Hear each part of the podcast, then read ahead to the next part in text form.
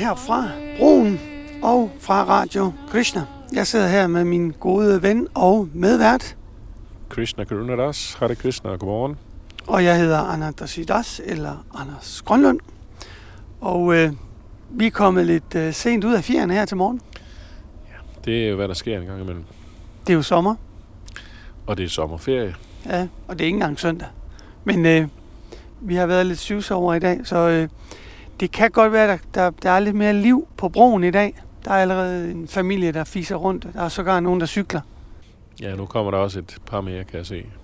Så vi får nok lidt, øh, lidt selskab og lidt godmorgen og hist og pist. Og vi har også en, øh, en vedholdende måge, der har siddet ude på stenen her den sidste øh, halve time, tre kvarter og hygget sig.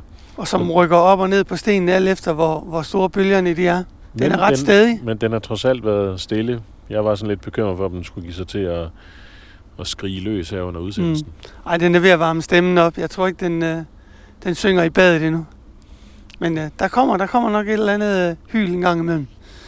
Men hvad så? Hvad har vi, hvad har vi på programmet her i dag? Ja, men øh, det er jo stadigvæk lidt agurketid, men øh, vi fandt faktisk en, en del, eller flere artikler, sådan en serie artikler, omkring hjemløshed, som åbenbart er ved at vokse ret meget i Aarhus. Og det, som så var specielt lige med fokus på den her artikelrække, det var, at det viser sig, at der er rigtig mange unge hjemløse. Ja, og det er faktisk øh, overraskende. Øh, vi kan jo alle sammen huske de gamle vagabunder og landevejsridere, som jo som regel har været de der hvad, 50 eller sådan noget. 50 plus. Ja, det var i hvert fald det var modne mennesker, kan man sige. Ja, lige præcis. Og der tullede rundt med deres øh, barnevogne og, og tekander. mm, Hvad nu de her gamle der? Marie. Madame Blå. Madame Blå, lige præcis. Til at tække lidt øh, småtterier til, til den daglige bajer og lidt, lidt til hunden. Ja, eller Rottekongen, som havde sin... Øh, hvad hedder sådan noget? Rotte i snor eller sådan noget, hvad? Ja, nej, men det var også, han havde sådan en, han stod og spillet med. Det hedder ikke en, Nå, lierkasse. en lierkasse, ja. Ja, dem ser man ikke mange af i dag. Nej. Tiden har ændret sig, og det til synligheden har gruppen af hjemløse også. Og, og det, som de her artikler de så beskrev, det var en bekymring over, at der er mange unge mennesker Mm, ja, blandt de hjemløse. Og at der har været en kraftig stigning, specielt blandt de mængden af unge, unge hjemløse. ja, ja, hvad var det, de sagde, at her på det sidste... Inden for de sidste... Nej, siden 2009 var det steget øh, firedobbelt. Ja, det var, det var omkring 50, par 50 hjemløse, unge hjemløse, ikke? Ja, lige præcis. Under været- 425 eller sådan noget. der havde været i 2009, og nu var det så op på over 200. Ja, ja. Der er selvfølgelig forskellige analyser, men, men en af dem, som, som nok rammer mest plet, det er den, hvor de siger, at der er mange, som er faldet af i præstationsangstræset. Ja, det var en, en medarbejder fra et værested her i Aarhus, der ligger i Jægergårdsgade, hvor øh, de har jo selvfølgelig den tilgang, at alle er velkomne, uanset påklædning og promille, tror jeg, der stod. men, øh, Ja, men han, havde så, han sagde så, at hvis det var sådan, at der kom nogen, der var 18 eller 19 år, det, det havde de oplevet, at så havde han simpelthen, øh, i stedet for at være inkluderende og omfavnende, Mm. mm. og så havde han sagt til dem, prøv at høre, det her det er ikke stedet for jer, fordi at tanken var så fra hans side, at de skulle hjælpes et andet sted, og han ville undgå, at, at det bliver en sovepude for dem, at om så kan jeg komme her og få noget at spise og, og hænge ud. Ja, det er nok heller ikke det, det, som også bliver beskrevet, det er, at atmosfæren på sådan et værested også tit kan være ret rå Ja, det kan og være. hård, Ja. og måske ikke lige det bedste sted for sådan en ung, måske uskyldige øh, fyre, eller det er, nej, der er nok ikke så mange piger, som, ja, det er nok fyre for det meste, som, som kommer sådan et sted der. Lidt ligesom, hvis man kommer i fængsel som, som meget ung, og sådan halvuskyldig, så er det i hvert fald det bedste sted, hvor man hurtigt lærer at, at blive en rigtig god kriminel. Så det er måske heller ikke det bedste sted, sådan... Øh, Altså fra hans side, så er det i hvert fald tænkt som en, at prøve at hjælpe dem og, og beskytte Mm. dem ved at sige, jamen, det, det er ikke noget for dig at være her. Nej, at der burde være andre steder, hvor... Altså, de burde have andre ressourcer at trække på. Selvfølgelig, nu kommer det også an på, hvad situationen er, fordi der er jo også tit, hvor man ser hjemløse, at så er der jo også en eller anden grad af misbrug involveret, Ah, ikke? at ja. de er på flasken, eller øh, de har et andet misbrugsproblem. Mm. Men man kan sige, at, at som ung er der måske større mulighed for, forhåbentlig, at ikke at komme til at sidde fast i det og kunne blive hjulpet videre til noget arbejde, til noget uddannelse. Ja. Men, men som du nævnte, det er jo selvfølgelig også det, som var for mange var grund til, at de var endt i den situation.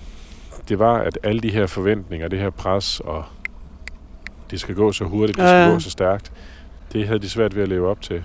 Ja, farten er godt nok blevet skruet op, altså, og det bliver oven i købet... Øh, Men jeg tænker måske, det ikke engang så meget farten, men det er det der med forventningerne og kravene, som er blevet sat i vejret. Mm. Jo, men også det der med, at du har ikke lang tid til at trække vejret i. Altså for eksempel sådan noget som øh, karakter. At hvis du starter din højere uddannelse så så hurtigt efter du har afsluttet dit gymnasium, eller hvad der ellers er, så kan du få ganget dine karakterer op. Og jo, selvfølgelig er der præstationsdelen der, men det er også fordi tingene, de skal virkelig, øh, altså jo jo, det skal være en vis kvalitet, og så skal det også gå hurtigt. Du har ikke øh, tid til at, at fjumre og, og rejse lidt. Og, Ej, det er jo et spørgsmål om, at man også inden for uddannelsessystemet prøver at effektivisere. Det er jo sådan, det er jo sådan været det store mantra, ikke? mm, Effektivisering, effektivisering. Alting skal bare effektiviseres. Men der er jo så det problem, kan man sige, at når det er sådan, at hvis det er maskiner, så er det måske lidt lettere at skrue på nogle knapper og justere ind. øh, Men når det er mennesker, og det er følelser, og det er nogle helt andre ting, som er indblandet, det kan man ikke altid bare justere på samme måde og sige, det skal gå hurtigere, du skal være mere effektiv, kom nu, kom nu, mm, mm. og det så fungerer. Nej, jeg kan faktisk huske, at var det, jeg læste en artikel for et stykke tid siden. Det var omkring det at læse for Studere. børn. Nå, Nej, okay. bare lære at læse. Ja. At øh, nu pacer man rigtig meget børn til at lære at læse rigtig, rigtig hurtigt. Men fordi de ikke har lyst til at læse, Nå, ja, det vil sige, så kan det godt være, at de lærer det at læse, det tekniske. men de begynder aldrig at læse en bog, fordi for det første har de måske ikke fået læst højt, og så har de ikke interessen. De er ikke modne nok endnu til at have den lyst til at fordybe sig i bøger. Plus det er noget, der de er lidt er blevet tvunget til. Det har været Lige en præcis. Ja, ja.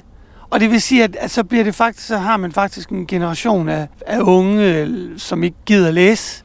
Det der med at åbne en bog i dag, det er jo meget sjældent. Så er det måske lige lydbøger, der kommer på en gang imellem. Men det der med at sætte sig med en, med en bog er, er meget svært for mange, fordi man ligesom er blevet paced så hårdt og hurtigt frem til at lære noget.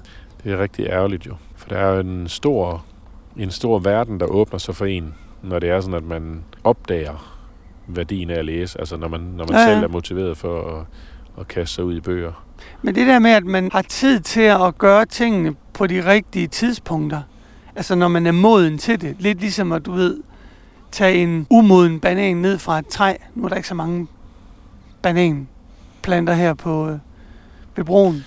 Men øh, Jamen, så kan vi tage noget, noget, måske noget mere. Der er jo også, hvad kunne det være? Det kunne være kirsebær. er umodne kirsebær eller et eller andet, at de er sure og hårde og altså det der med at, at, Det er at bare vente en til, fornøjelse at spise Lige det. præcis. Og nogle gange tager det tid, og, og nogle gange, for eksempel i år, der har jordbærne været rigtig hurtigt ude, og nu er der ikke flere jordbær tilbage. Og andre gange så er vejret rigtig dårligt, og så, så tager det længere tid. Så skal vi helt hen i slutningen af juli, før at øh, der er nogle jordbær. Men det er også Så det her med, at- med at se individet, og der er plads til Mm. individet. Ikke? Altså, det er jo, der har været meget fokus, synes jeg, de senere år på netop det her med, hvad er samfundets behov, og det er Mm. vigtigt, at man bliver en god borger, og man er selv ansvarlig for sit liv, og man skal selv tage initiativ. Og det er jo selvfølgelig også rigtigt, men der bliver bare også nødt til at være plads. Ja, og det er jo netop også det, som det handler om i et, i et ordentligt samfund, og også, at man finder en plads og en, hvad kalder man sådan noget? En funktion til alle. en funktion til alle, som passer til deres natur. Som altså, er Altså- i overensstemmelse med deres natur. Han gav også eksemplet der, øh, at i tidligere tider, så hvis der var en, som havde det lidt svært og måske ikke helt passede ind, jamen så der var ligesom nogle andre muligheder. Så kan det være, at han kom ud og øh, til en bundemand og hjælp med at stabe nogle halmballer, eller man fandt en læreplads. Altså der, Mm. Det- det hele var ikke så stramt og så jamen, kørt op på samme måde, som det, Nej, nej. som det nogle gange er i dag. Men det er jo også, jeg læste faktisk en, øh, en artikel i, øh, i avisen her den anden dag omkring, lige da de unge havde fået deres studentereksamen, og hvor de var i gang med at søge deres øh, højere uddannelse. Og så lavede de sådan en hel liste over, hvem der tjente mest, hvis de arbejdede som forskelligt. Det vil sige, hvilken uddannelse gav de fleste penge. Ja. Og så er det jo klart, det er jo, det er jo en måde at presse på, at folk de forsøger at få de jobs, som giver allerflest penge, i stedet for at finde noget, som virkelig er i overensstemmelse med ens natur.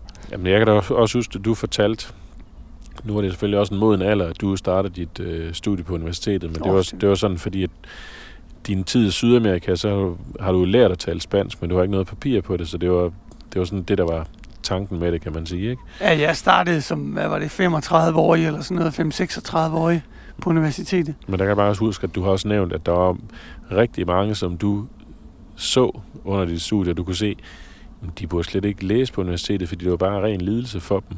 Ja, Fordi det ikke var, det var ikke deres natur, men fordi det, der er prestige i det, og så kommer jeg ud, og jeg kan få et velbetalt job, at så havde de kastet sig over det. ja jeg var faktisk nogen, som havde direkte bogallergi. Hvad laver man så på universitetet? Altså, det, det er, vi startede 52, og vi afsluttede, vi var 13, der afsluttede. Ja, det er godt nok ikke mange. Efter et halvt år, så var der, så var vi 30 tilbage. Altså første semester, ja. Så er der 30 tilbage. Så det, det var totalt mandefald. Men det er jo klart ikke, altså hvis man begynder at tænke, jamen der er prestige i at gå på universitetet og tage en højere uddannelse, men min natur du overhovedet ikke til det. Og hvis hele en, samfundet ligesom pacer en i den retning, så er det jo klart, at så på et eller andet tidspunkt, så falder man jo igennem. Om det er før gymnasiet eller, eller senere, det kan sådan set være ligegyldigt. Men altså, der har man jo også set, at øh, de har jo også efterspurgt. De står også og siger, at vi mangler håndværkere af forskellige slags. Øh, Og det er jo klart, hvis det er sådan, at fokus bliver meget på, at den uddannelse, man skal tage, jamen det skal være en boglig uddannelse. mm, Og det er det, der er i fokus, så er det det, flest gør. Men så kommer man til at stå og mangle nogen andre steder i samfundet. Ja. Og det kunne godt være, at nogle af dem, som har kastet sig over den boglige uddannelse, egentlig vil være mere tilfreds Ja. med at lave noget, hvor de får lov til at bruge deres hænder. plus at hvis du laver noget, som er i overensstemmelse med din natur, så bliver du god til det. Og du bliver tilfreds. Og det vil sige, at lige meget, hvad det er, jeg kan huske, der var en, en ude på mit forhåndværende arbejde, som, som havde nogle psykiske problemer, som gik til psykolog. Hun gik igennem, jeg tror det var, 10 forskellige psykologer, hvor der var ingen, de første ni af dem, de havde ikke nogen livserfaring. altså, okay. De havde selvfølgelig gået perfekt igennem deres, Deres studie, studie, og havde ja, lært alt, hvad der stod i bøgerne. Men det der med at, at være menneskekender, kunne sætte sig over for et andet menneske, og kunne lytte, og kunne sætte sig ind i, hvad den anden gik og, og slåsede med, og, Mm. og kunne forstå det, og sætte det i perspektiv, og give nogle hjælpe i linjer, og have lidt erfaring og sådan noget. Der var ingenting af det. Altså, totalt ubrugelig. Og så det samme, med, med, hvis man er håndværker. Du beder en håndværker komme, og så er han fuldstændig hænderne skruet forkert på. Altså, der er jo ikke noget værre end nogen, der er dårlige til det, de laver. Nej, hverken for dem selv, eller for, for dem, de laver noget for. Ja, lige præcis. Men det er, jo, det er jo klart, at der er prestige ikke bare i, i selve det at have en, en vis titel, men også, som vi snakkede om før, det der med penge. Men altså, der er det jo også det vediske samfund, der er der jo en, en opdeling, hvor man... Det er, jo, det er jo ens natur, som er bestemmende for, det er i hvert fald idealet, kan man sige, Ja, hvad man ender med at lave. Og der så også er en forståelse for, men vi skal ikke alle sammen tage en boglig uddannelse. Vi skal ikke alle sammen tilhøre den belæste intellektuelle klasse. nej. Altså, det er fortallet, som, som gør det.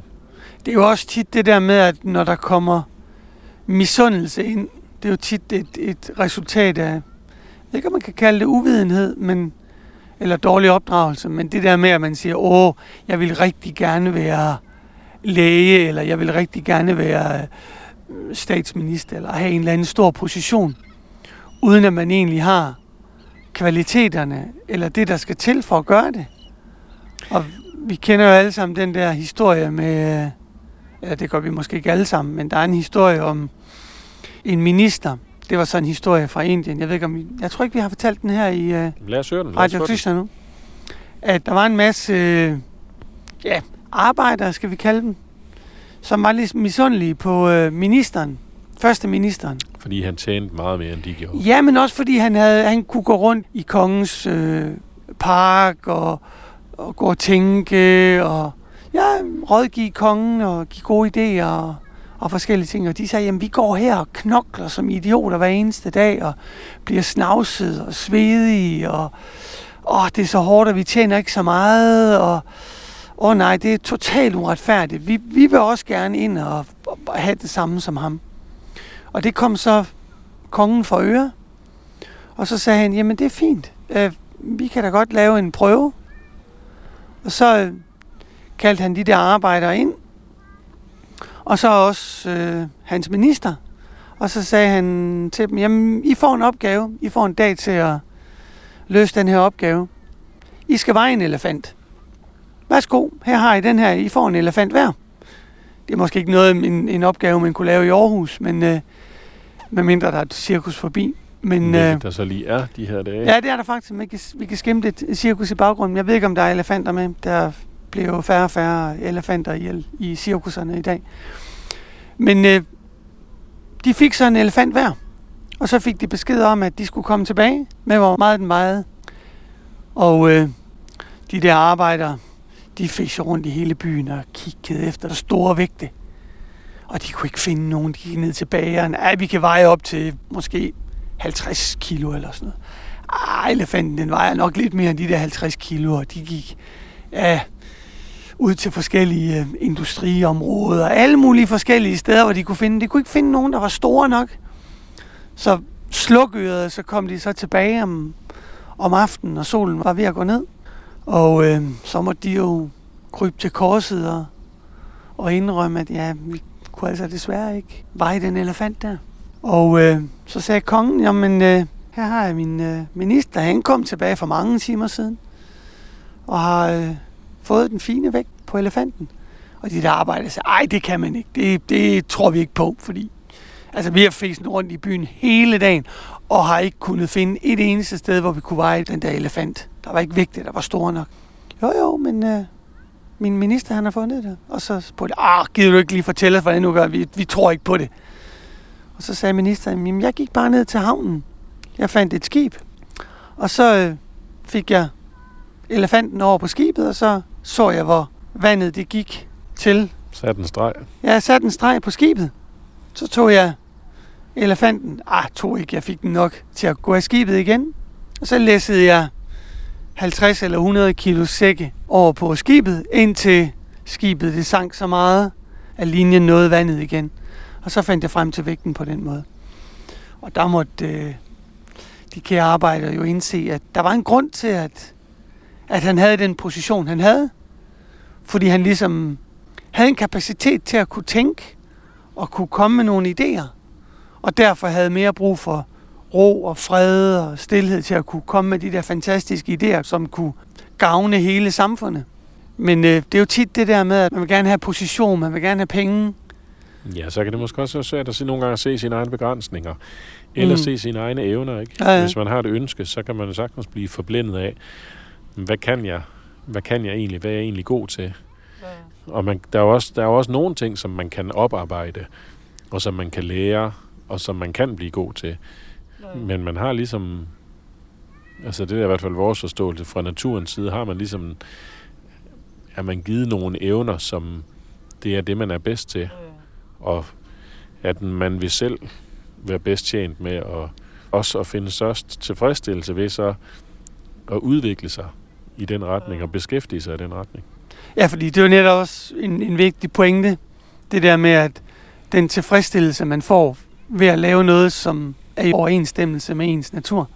Det giver måske ikke prestige eller penge, men det har vi jo før set, at det er jo ikke nok for at gøre, at man bliver et glad menneske. Nej, nej, du kan være dybt ulykkelig, selvom du har masser af penge og Ja. position og så videre. Jeg sidder i et eller andet øh, guldbur at have det H til. Det er jo klart, at hvis det er sådan, samfundet er bygget op, ikke bare bygget op, men hvor ligesom det er det, som er målet og det, man stræber efter, så kan det jo godt være, at man falder af i svinget.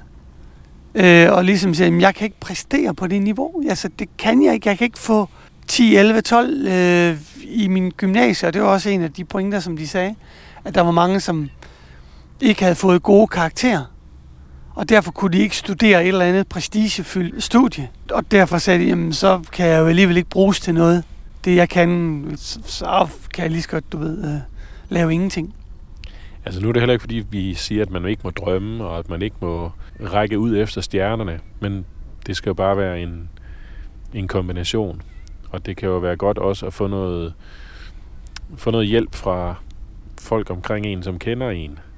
Ja, ja. Og som måske kan, kan se noget i en, som man måske ikke selv ser. Mm. Og så lytte til det. Specielt i dag, ikke? hvor samfundet ligesom er gearet på at få de unge hen et vist sted. Hvis man så egentlig gerne vil ende et andet sted, så kræver det lidt ekstra anstrengelse. Og måske også lidt hjælp til at kunne, kunne stå imod det der massive pres, der er. Ja, ja. Noget, men, men jo også et kendskab til en selv. Mm. Altså, hvad, hvad, hvad er det egentlig, jeg kan? Ja, ja. Hvad er det, jeg er god til? Og det bliver man, man bliver jo let forblændet af, af de her succes, rigdom, berømmelse, og har et ønske om, at man vil godt opnå. Ja, så er også den frustration, som naturligt opstår ved, at man ikke kan følge med, eller man gerne vil have noget, som man godt ved, man ikke kan opnå. Den frustration vil man jo også prøve at, at dulme. Det har vi jo snakket om i tidligere udsendelser. Så er det jo tit, at, at man begynder at tage nogle forskellige rusmidler for at dulme den der frustrationsfølelse. Og det er jo også det, man tit ser, eller som i hvert fald artiklen den beskriver omkring, at mange af dem, som er hjemløse, også er unge, som er endt i et misbrug, som jo mange gange også kan være på grund af det, ikke? Hjemløshed kunne også føre det med sig, fordi den frustration, som der er over den situation, at så prøver man at flygte fra det, Mm. ved så at tage, tage rusmidler. Men vi kender faktisk selv en, øh, en hjemløs, og jeg har kendt indtil flere. Ikke sådan af dem helt udsatte. Vi har faktisk en, en, en ven, som er sådan halvomrejsende munk, som man kan kalde sådan en sofa-surfer. Men øh, det er jo så måske lidt mere... Det er jo, det er jo ikke... Selvvalgt, er det ikke? Jo, altså, men, Eller hvad? men så det kan man jo altid diskutere. Er det ikke altid selvvalgt at blive hjemløs? For hans vedkommende i hvert fald, der er det jo... Det, det er et klart valg, han har taget. Jeg tror for de fleste er det måske ikke direkte et, et, et bevidst valg. Altså det er måske et valg igennem ens handlinger. Men det er få, som ligesom siger, jeg vil gerne. Det kan jeg da huske, da, i gamle dage, da man snakkede med de der landevejsridere, at for mange af dem var det et bevidst valg. Jeg vil ikke være en del af det her. Mm. Ikke et spørgsmål om, at jeg ikke kan. Jeg er ikke god nok. Men mere et spørgsmål om, at det her, det gider jeg ikke være en del af Ja. i, i vores vens øh, tilfælde, der er det jo nok et, et spørgsmål om, at han ikke har lyst til at deltage i det. Ja, og så også ud fra det, han gerne vil, øh, i hvert fald med at rejse rundt og så Mm. videre, at det, det kræver noget andet, hvis det er sådan, du så samtidig skal opretholde en, en bolig, ikke? Altså, vi har jo begge to øh, flere gange rejst til Indien, og der er der jo folk, som bevidst vælger det at være, nu ved jeg ikke, om man kan kalde det hjemløs på samme måde, men Nej, det er, noget, det er noget andet i Indien, fordi man kan sige, her i Danmark er der ikke, øh, jeg tror ikke, der er så meget prestige i at være hjemløs. Nej, det er nok ikke. men altså, der er jo mange af dem, som i Indien, som vælger at leve som en sardu, som det hedder, som en hellig mand, ikke? Og det kan man jo godt sige, at det kunne være, øh, altså, der er mange af dem, som faktisk er, man kunne godt kalde dem for hjemløse, men det er jo en helt anden motivation. Det er jo fordi, at de vælger at prioritere deres åndelige udvikling, og ligesom sige, at det er det, der er det vigtige. Og hvis det er sådan, at jeg hengiver mig til Herren, så skal han nok tage sig af mig, så skal jeg nok sørge for, at jeg får noget at spise. Mm, Og så også en, selvfølgelig en villighed og en parathed til at, at leve meget enkelt og leve meget Ja. simpelt. Og, og i Indien er der så også en anden øh, forståelse for det valg og en respekt, hvor jeg tror, at, at her i Danmark, at der er ikke så mange, som tænker, altså jeg tror, de fleste folk i forbindelse med hjemløshed netop tænker, at der er noget, der er gået galt, og der er noget, de her hjemløse, de ikke kan klare, mm. siden at de er endt i den situation. Ja. Altså, når man ser i gåsøjne hjemløse eller sarduer i, i Indien, så er det jo som regel også folk i en moden alder, Jamen, det er som, rigtigt. som ligesom er gået igennem alle de andre forskellige stadier, hvor de måske, langt de fleste har jo sikkert haft en familie Mm. og et arbejde, og ligesom afsluttet hele den del af livets cyklus, hvor man er ansvarlig for en masse mennesker og, og mindre børn og alt muligt. Og så siger man, nu de sidste år af mit liv, dem vil jeg ligesom bruge på mit åndelige liv, og så siger jeg ligesom farvel til alle de ting. Og så, det så man jo også i den vediske kultur, at selv konger, Ja, på et Altså- tidspunkt, så, så, så overdrager de kongeriget, og så siger de farvel og tak. Nu har jeg gjort mit. Og så tager den frihed, kan man sige. Ja, ja. Det er jo et kæmpe stort ansvar. ja, frelægger sig en, en, en byrde faktisk. Altså Ja. lægger en byrde fra sig. Så, så, så det er jo selvfølgelig en, en anden, som du siger, en anden forståelse for det også, og en anden, Et andet syn Kultur, på ja, os. ja. Ja. at det at forsage faktisk er en god kvalitet. Men man kan sige, modsat Indien, der er nok heller ikke så mange af de hjemløse her i Danmark, som siger, nu vil jeg gøre noget ved mit åndelige liv, og derfor vælger jeg at blive hjemløs. Altså, det er jo, det er jo nogle andre omstændigheder, Ja, ja, der har bragt dem i den situation. Uh, ja, det er ikke en, en moden beslutning. Det er som regel en, en konsekvens af, jeg ved ikke, om man siger forkerte valg, men, men der er Ja, selvfølgelig der er mange- et eller andet, der er gået galt i Mm. hvert fald, ikke? Og der er selvfølgelig også, hjemløse er jo ikke nødvendigvis det, man kalder sådan totalt ødelagte mennesker. Det er jo mange af dem er også, som, som vi siger, de der sofasurfere, som, som er, du ved, ikke nødvendigvis misbrugere, eller der er røget ud i noget helt dårligt noget, eller helt sidespor, men bare ikke øh, kan følge med, ikke øh, passer ind, og derfor ligesom hudler sig lidt igennem, fordi de ikke... Øh, der er jo også beskrevet her, at 19 procent af de unge hjemløse, at det var anbragte børn, som før de blev hjemløse, havde været i forskellige former for institutioner, eller måske plejeforældre, hvor der ikke var den store tilknytning, eller opbakning, eller støtte. Og i hvert fald heller ikke det samme netværk som, som Nej. andre hjemløse. Og nu, når det er sommer, der er det jo fint nok at være hjemløs. Vi så faktisk en, som vi har lidt mistanke om, at han er måske hjemløs. Han kommer nemlig gående ofte hernede ved broen med en... En stor rygsæk, hvor der blandt andet er et liggeunderlag fastgjort til. så det, man ved selvfølgelig, man kan, man kan selvfølgelig spekulere herfra til Jerusalem. Det kan også være, at han bare er på sommerferie. Ja, ja, eller godt kan lide at sove ude ved stranden. Det er Mm. sikkert rigtig hyggeligt. Men øh, der er forskel på at være hjemløs, når det er 18 grader om natten, og solen skinner til sent og står tidligt op. Og så når det er regn eller slud, og det er blæst, og det er vinter og november og koldt Og mørkt og mørkt og trist. trist. Ja, det er, det er nok begrænset, hvor sjovt det er. Det er nok også der, der hvor der bliver overbooket på, på herbergen. på herbergerne. Ja. Hvad, hvad kan vi øh, give gode råd her? Har vi overhovedet nogle gode råd? Altså, så tror jeg, det skal være... Jeg er ikke sikker på, at det er vores lyttersegment, som øh, har brug for at høre vores råd. Det, jeg vil nok sige, at det nærmere var, var politikerne, som...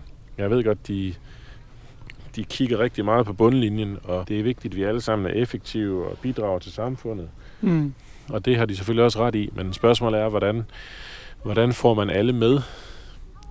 Hvordan kan alle komme til det punkt, at de kan positivt bidrage til samfundet? Ja, ja. Og der tror jeg altså, at den her, det her med, at det skal være effektivt, det skal være hurtigt, og kom nu, kom nu, osv., det er bare ikke den bedste måde at gøre det på, fordi det kan godt være, at det tager lidt længere tid for nogen. At de skal bruge noget mere tid på at finde deres plads. Det kan også godt være, at, at de roder lidt mere rundt med, hvad for en uddannelse skal jeg have. Mm. Men det er altså bedre for alle, hvis det er sådan, at man ender på, så at sige, rette hylde, i stedet for, at man det her med, at man skal fare derud af, og måske heller ikke helt har mulighed for at stoppe op og, og, og mærke efter og spørge sig selv, er, er, det, er det det her, jeg gerne vil? Kan jeg se mig selv, du ved, 10 år ude i fremtiden, 20 år ude i fremtiden, hvis mm. det er Mm. den her uddannelse, jeg færdiggør? Øh, Og så mener jeg da også, at jeg har hørt, at at nogle af de her, øh,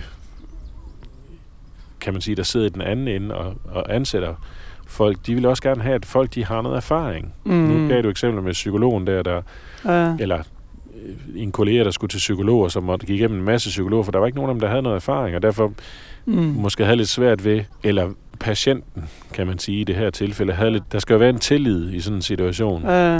Og det kræver, at, at man tror på, om kan vedkommende her hjælpe mig, og hvis det er sådan, man tænker, du er ung, du, hvad ved du, så er det selvfølgelig svært. Ja, hvis man er 30 år, så sidder over for sådan en nyuddannet 21-årig uh, totalt grøn psykolog, som aldrig har, har været ude og, og få nogle knop eller noget livserfaring. Så er det nok begrænset, hvor meget man gider lytte til vedkommende. Altså, så jeg vil i hvert fald sige det her med, at man... At, mm, jeg synes, det ville være bedre, hvis der var lidt mere plads. Og det her, det er også lidt sjovt, at man kalder det for et fjumreår, ikke? At man kunne tage på et tidspunkt. For mm. det lyder som om, at ah, du tosser bare rundt, og det er ikke noget, du kan bruge til noget. Mm. Men det der med at, at kan tage en pause nogle gange og træde væk fra, fra det, du er i, og lave noget helt andet, kan give dig et, et perspektiv, mm. som du ikke vil kunne få, hvis det er sådan, at du, at du er i den anden situation, ja. som kan være utrolig hjælpsom. Ja, fordi jeg ser det også tit som, som sådan en, en hylde, du ved, hvor man ligesom skal finde, hvilken hylde passer man til, eller, eller finde sin hylde.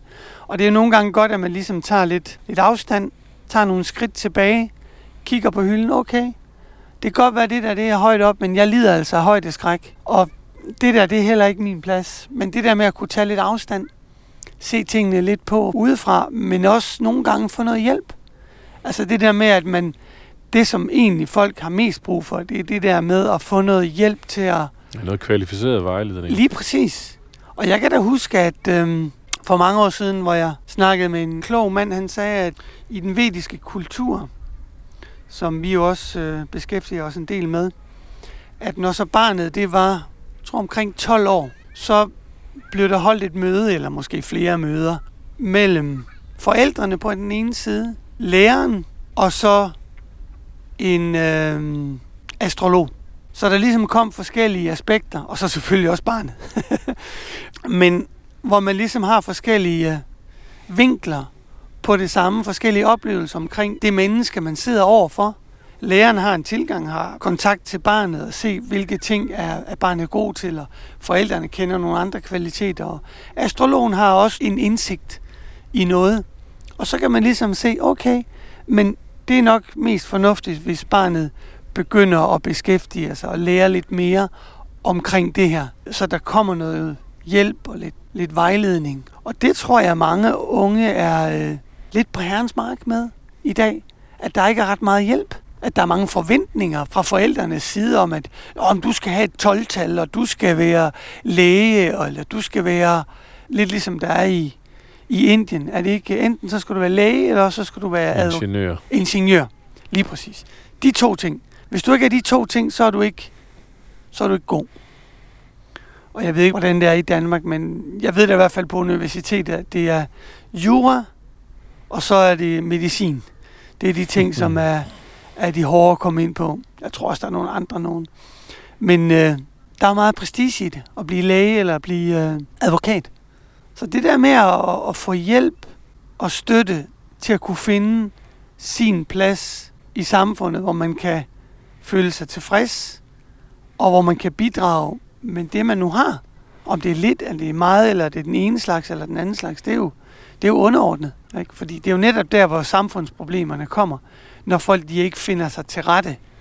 Når ja, folk og ikke... finder du dig til rette, så kan du også, altså pensionsalderen, hvornår skal man gå på pension, og så bliver den sat lidt op.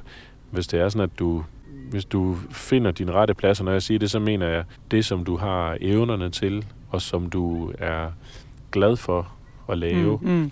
så vil du også kunne blive ved i længere tid, ja, ja. end hvis du af en eller anden grund er, er endt med noget, som måske er der andres forventninger, der gør, at du er endt med at, at tage den her uddannelse. Mm. Så bliver det bare sværere i længden at, at hænge i. Ja. ja, jeg kan da bare se så tæt på, som min egen mor, hun er 88. Og hun sidder og oversætter. Det er hun rigtig god til. Og hun sidder og gør det med glæde. Og en gang imellem, så får hun en donation for det. Mm. Men det er som regel et gaver, du ved, sådan en frivillig gave, men hun er så god til det, og hun elsker at gøre det, og, og hun bliver ved indtil... Til, Til hun Til hun- stiller træskoene. ja, lige det tror jeg.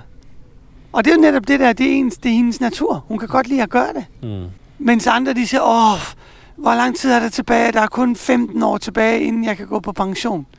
Det vil du jo ikke tænke, hvis det er noget, som du har det godt med, som du er god til, hvor du kan se, at folk de bliver glade, når du bidrager med det, du har, ikke? Men det er sjældent, man ser det i dag. Altså, at folk de ligesom kan være tilfredse så langt og fortsætte så langt, ikke? Men altså, det er jo igen det her med forventningerne. Det er jo, hvad for nogle forventninger er der fra samfundets Mm. side, og hvad, hvad er rimelige forventninger at stille? Hvad for nogle forventninger har man selv? Og det er Ja. jo oftest der, at frustrationen kommer, det er, når, hvis forventningerne bliver sat forkert, fordi så kan de ikke indfries. Ja. Så vores gode råd herfra, det er, øh, tag jeres tid, find ud af, hvilke kvaliteter I har, og så find den plads på, øh, Ja, i livet, skal vi ikke sige ja, i livet, ja, ja. det der med på en hylde, det lyder også sådan lidt. Ej, ved du hvad, det, det, var, det var et dårligt eksempel, ved du hvad. Men øh, jeg tror, vores lyttere er kloge nok til at godt kunne øh, f- forstå det, øh, selvom jeg bruger de forkerte udtryk en gang imellem. Men finde ens plads i, i livet, og hvad man har det godt med. Og det kan godt være, at der skal, der skal noget hjælp til. Ja, det er jo så også en anden ting, at man tør, at man tør spørge om hjælp, hvis det er. Øh, fordi Man det er også for tit, det. som, som ung, er det jo ikke altid, at man har tingene så klart. Altså, man ser Ja, nej. tit tingene mere klart, når man er, du ved, 30, 40 eller 50 eller 60 eller 70 år, ikke? Fordi du har en, en erfaring og en... Du har noget andet at holde det op imod, ja. Lige præcis. Så øh, god støtte til de unge, øh, så de ikke falder igennem eller ryger af ræset. Øh, og ender som hjemløs eller misbruger, eller hvad der ellers kan være af, af ting og sager. Men er vi ved at øh, være igennem temaet, eller hvad? Nej, det er vi måske sikkert ikke. Det er vi nok ikke. Men øh, skal vi øh, sige, at det var det, vi havde at bidrage med? Ja, jeg sidder lige... Eller hvad? Har du en lille krølle på halen der? Nu kan du jo se, om det her det skal bruges til noget. Ja, ja. Du har jo fuld øh, redigeringsret her. Det er mig, der sidder med den hårde saks bagefter. Jamen altså, og jeg sidder så også og tænker på, at der er jo der er hele det her i forhold til, hvor passer jeg ind, og kan jeg nu yde mit, og er jeg god nok, og så videre. Mm. Det er jo alt sammen, det vi har snakket om her indtil nu, har været i forhold til den her verden, vi er i, den materielle verden, Mm. og ens plads i den materielle verden. Fordi det, som, som Krishna, han jo, det som han fortæller os, det er, at vi har, vi har en plads i den åndelige verden, mm. og vi har altid en plads i hans hjerte. Og den her verden er også et sted, hvor uanset hvad, kan man sige, så bliver man aldrig, bliver aldrig helt fri for frustration Mm. og for, for modgang. Og der er ting, som man støder på, som man måske heller ikke nødvendigvis kan overkomme. Mm. Men hvis det er sådan, at man, hvis man forstår, hvad er min natur? Jeg er en evig åndelig sjæl. Jeg har Mm. et evigt forhold til, til Herren. Jeg har et evigt forhold til Krishna. Og jeg kan genopvække det forhold. Ved at tage hul på den proces, så er det en, vil jeg sige, altså det kunne være en hjælp til at finde, hvad er min, hvad er min plads her i livet, mens jeg, er- mens jeg går på denne jord. Mm. Og det vil også kunne øh, måske hjælpe en til at, at slappe lidt af i forhold til de her ting. Altså kristne vil Mm. gerne hjælpe en, Ja. men også i forhold til ens valg, og uh, jeg har travlt, og det hele skal være perfekt osv. Det vil man måske kunne få sådan lidt mere, uh, bare træk vejret, og Mm. Øh, det kan måske hjælpe en til at få en lidt mere afslappet tilgang øh, til de her, for det er jo selvfølgelig store og vigtige valg. mm. Ja, du har jo fuldstændig ret. Vi manglede lige den øh, åndelige krølle på halen. At, øh, at lige meget hvor godt man gør det i den her verden, vil det aldrig kunne blive perfekt. Man skal forsøge at gøre det så godt som man kan i den her verden, og så samtidig forstå, at vores situation er, er midlertidig, og at perfektionen kan man opnå på et åndeligt plan, men ikke på et materielt plan. Men samtidig også forstå, at det, at man er godt situeret i ens liv, betyder også mange gange, at man får den stabilitet og den ro til, at man kan praktisere ens Ja. åndeligt liv, så man ikke... Ja, altså, men det er jo ikke, fordi man skal negligere Ej. sit, sit materielle liv. Det er slet ikke det, vi sidder og siger. Mm, Jeg håber heller ikke, det lød sådan. nej, det tror jeg heller ikke. Men at øh, det er selvfølgelig to ting, som, som spiller sammen. Mm. Mm. Men at også vigtigheden af, at man i hvert fald ikke kun tænker på det materielle, og det kun er det, man går efter. Fordi man kan sige, at den sidste ende, så kommer, så kommer døden og banker på, og alt det, man så har opbygget materielt, Øh, det kommer man til at opgive. ja, så derfor er det egentlig også det, vi snakkede om før. Det der med, at man får akkumuleret og samlet en masse penge og en masse store huse og hvad der ellers store fede biler sammen. Altså, det, det ryger jo. I den sidste ende, Det, ja, I den sidste ende Så- ryger det væk. så bliver man tvunget til at opgive det. Så det, man egentlig skal stræbe mest efter, det er den der stabilitet, den der ro, som, som et godt liv giver en til at kunne praktisere ens åndelige liv. Altså man føler den stabilitet og den ro og den harmoni, så godt som man nu kan i ens materielle liv. Ja, så er det, så er det lettere at praktisere det åndelige. Ja, lige præcis. Det kan godt være lidt svært, hvis man, øh, hvis man hele tiden skal kæmpe mod alle mulige øh, ubehagelige situationer og stress og bekymringer. Og, så er det altså svært at, at kunne koncentrere sig om for eksempel sidde om morgenen og lave sin morgenmeditation, eller, eller som vi sidder og gør, og, og chante vores, øh, vores morgen japa, som vi kalder det sidde og meditere med vores lille bønnekæde her, som vi nok også skal, en dag skal lave en lille introduktion i. Men det er svært at kunne sidde og meditere, koncentrere sig og fokusere på noget, hvis ens sind det suser rundt med alle de der forskellige bekymringer og bliver bombarderet. Og det gør det selvfølgelig, hvis ens situation er for ustabil. Ja, lige men, man præcis. Kan sige, men, men modsat kan det også hjælpe, kan man sige. Altså ens frustration og ens øh, øh, utilfredshed med ens situation Mm. kan også være en, øh, en tilgang eller en indgang til at, Mm. at begynde, altså fordi at man kan blive så frustreret, at man ligesom, Ja. jeg må have noget hjælp, og der kan det være så godt betale sig at vende sig mod Krishna. Helt sikkert. Helt sikkert. Fordi dybest set kan man sige, at han er den, der er bedst til at hjælpe en. Fordi lige meget hvor stabil en situation er, vil der altid være problemer. Du kan ikke leve i den her verden uden at, at, at blive øh, konfronteret med, med problemer. Hvad er det, hvad er det Bhagavad Gita siger? Du kalder jam og shashvatam. Så denne verden er fyldt med lidelse, og den er midlertidig. Så vi kan ikke løbe væk fra de ting. Og når de kommer, hvilket de unægteligt gør, så ved man også godt, hvor man kan finde ro og, og trøst og støtte i Krishna, i Gud, på et højere plan. Også selv når båden den vipper lidt for meget, og ikke kun når den vipper, som øh, Bamse synger. Den gynger. Ja, den gynger jeg ikke vipper. Men det er mere, når, når stormen blæser, og, og øh, ja, det den er ved at det- kendre. Det er vist sådan lidt mere hygge, noget med en pilsner i snor og sådan Ja, noget. ja? Så, ja det, det er rigtigt. Det er rigtigt. Så det er ikke det, vi opfordrer til. Men at man gør det så godt, som man kan med de materielle midler og de kvaliteter, man har, og så samtidig parallelt forsøger at praktisere noget åndeligt liv og give en, en indre dimension til ens liv. For ellers så vil man føle frustration i sidste ende, lige meget ja, det er hvor ligesom perfekt ens materielle situation den er. Ja.